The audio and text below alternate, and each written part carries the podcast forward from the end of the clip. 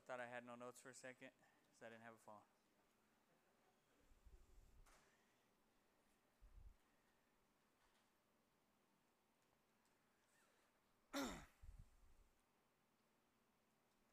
Sorry for you people who haven't heard from me yet. You'll get all excited because you don't have a chance to fall asleep right when your head nods. I'm done. Time to go. Let's get out of here. Uh, the, the first uh, verse I want to use, uh, this is the verse where we got um, our name from, basically. It's 1 Timothy 1.19. This church is called the Lighthouse of Faith.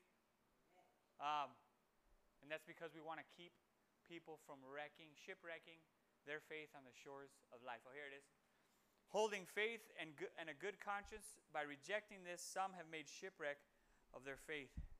So our job is to help them to keep their eyes on faith, right, and a good conscience.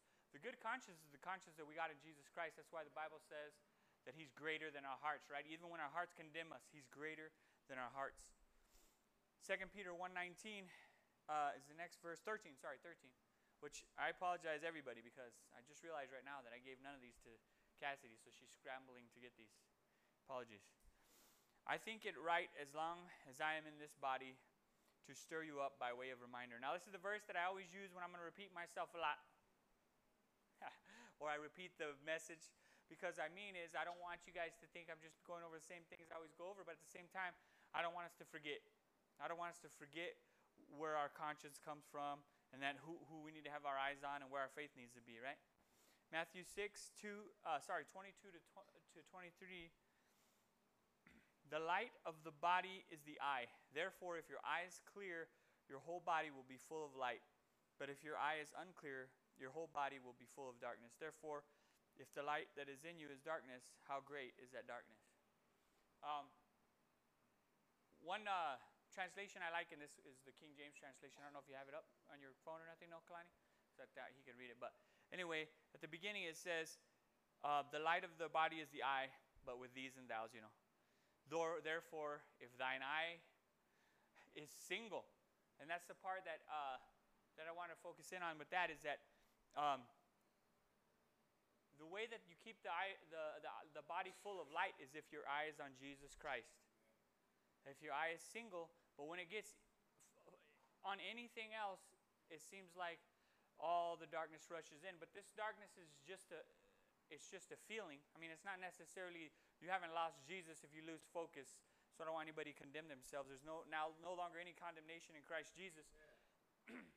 but but you can feel so full of darkness when you just look away for a second. You know, sometimes you can feel like, oh, shoot, the heavens are brass and I lost everything and I can't even talk to God anymore. But it's a lie.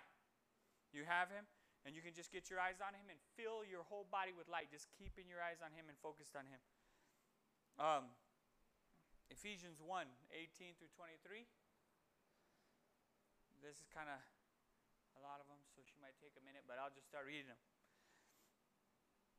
uh, having the eyes of your hearts enlightened, that you may know what is the hope to which he has called you.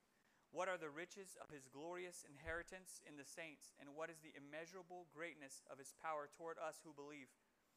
I want to just stop there for a second to say this part where it talks about saints, that's not, that's not holy dead guys. That's us who have believed. That's why he says, and what is the unme- immeasurable greatness of his power toward us who believe, right after the saints part. See? So when, when he's talking about that, that's what he's talking about you.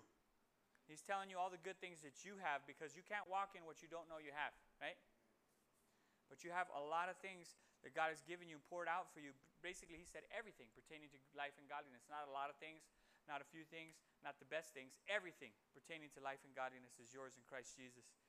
Um, so, according to his the working of his great might that he worked in Christ when he raised him from the dead and seated him at the right hand in the heavenly places, far above all rule and authority and power and dominion, and above every name that is named, not only in this age, but also in the age in the one to come. And he put all things under his feet and gave him as head over all these things to the church, which is his body, the fullness of him who fills all in all. What's awesome about this is also is that he said he gave him all authority, right? And I've heard people speak that, you know, Jesus has all authority, you don't kind of thing. You know, hey, Jesus is so above everything, but you ain't. Um, but it also in another scripture which I should have put in here so you guys could look at it and believe me, but hopefully you believe me. He says that he has seated us with him in heavenly places. So he's seated, but we're seated with him in heavenly places, right? So this authority is what he wants us to operate. That's the reason why we're still on earth.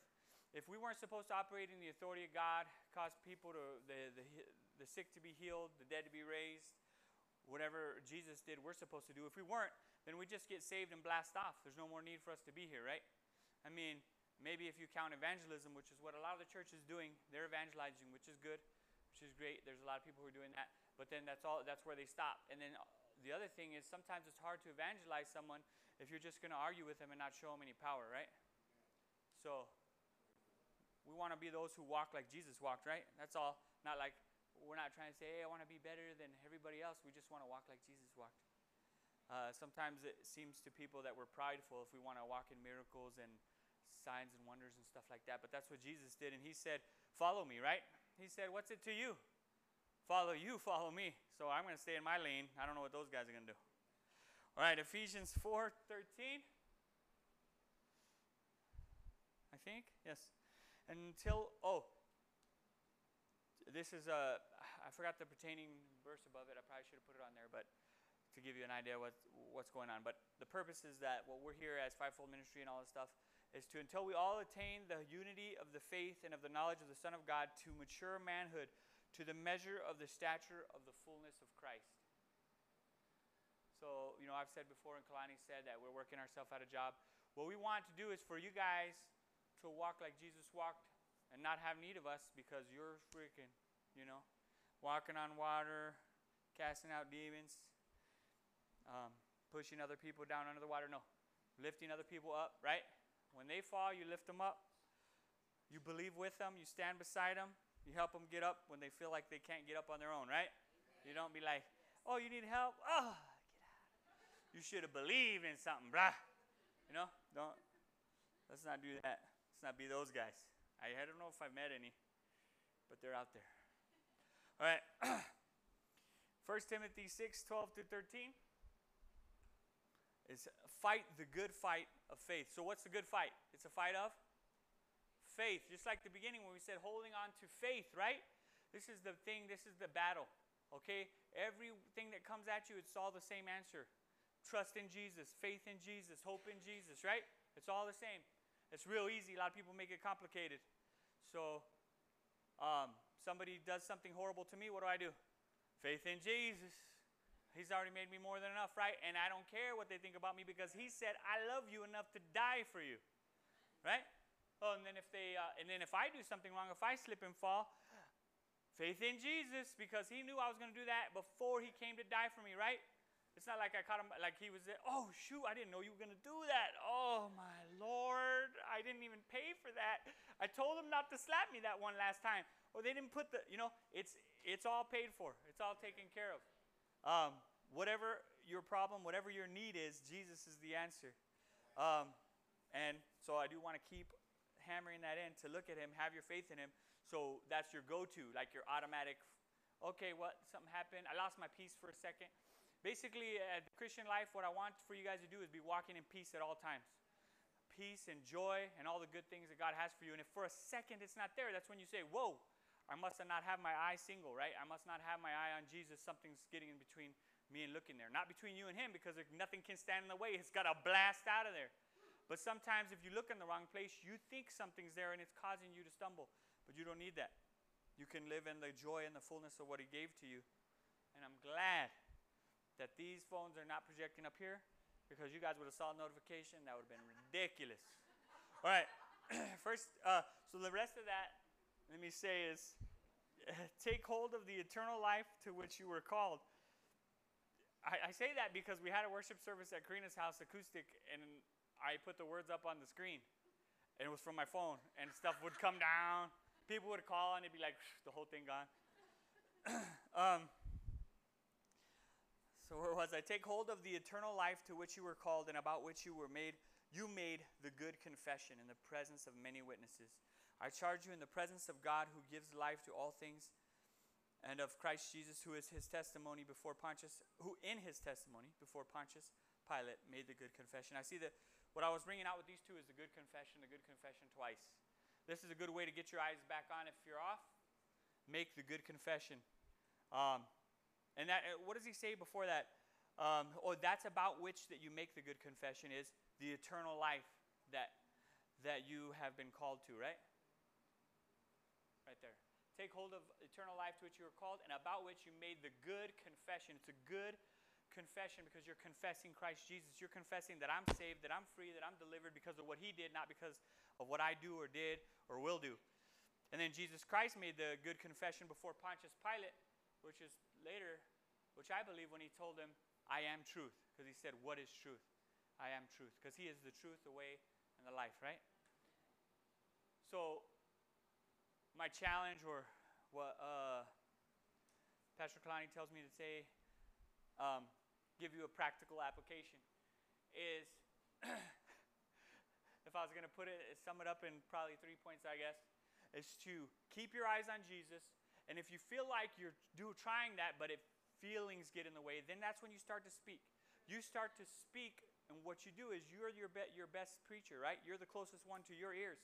Then you hear what you're speaking, and Bible says faith comes by hearing. So you speak the word of God because it also says by the word of God. And so then you speak it, and then it changes your mind, which changes your feelings.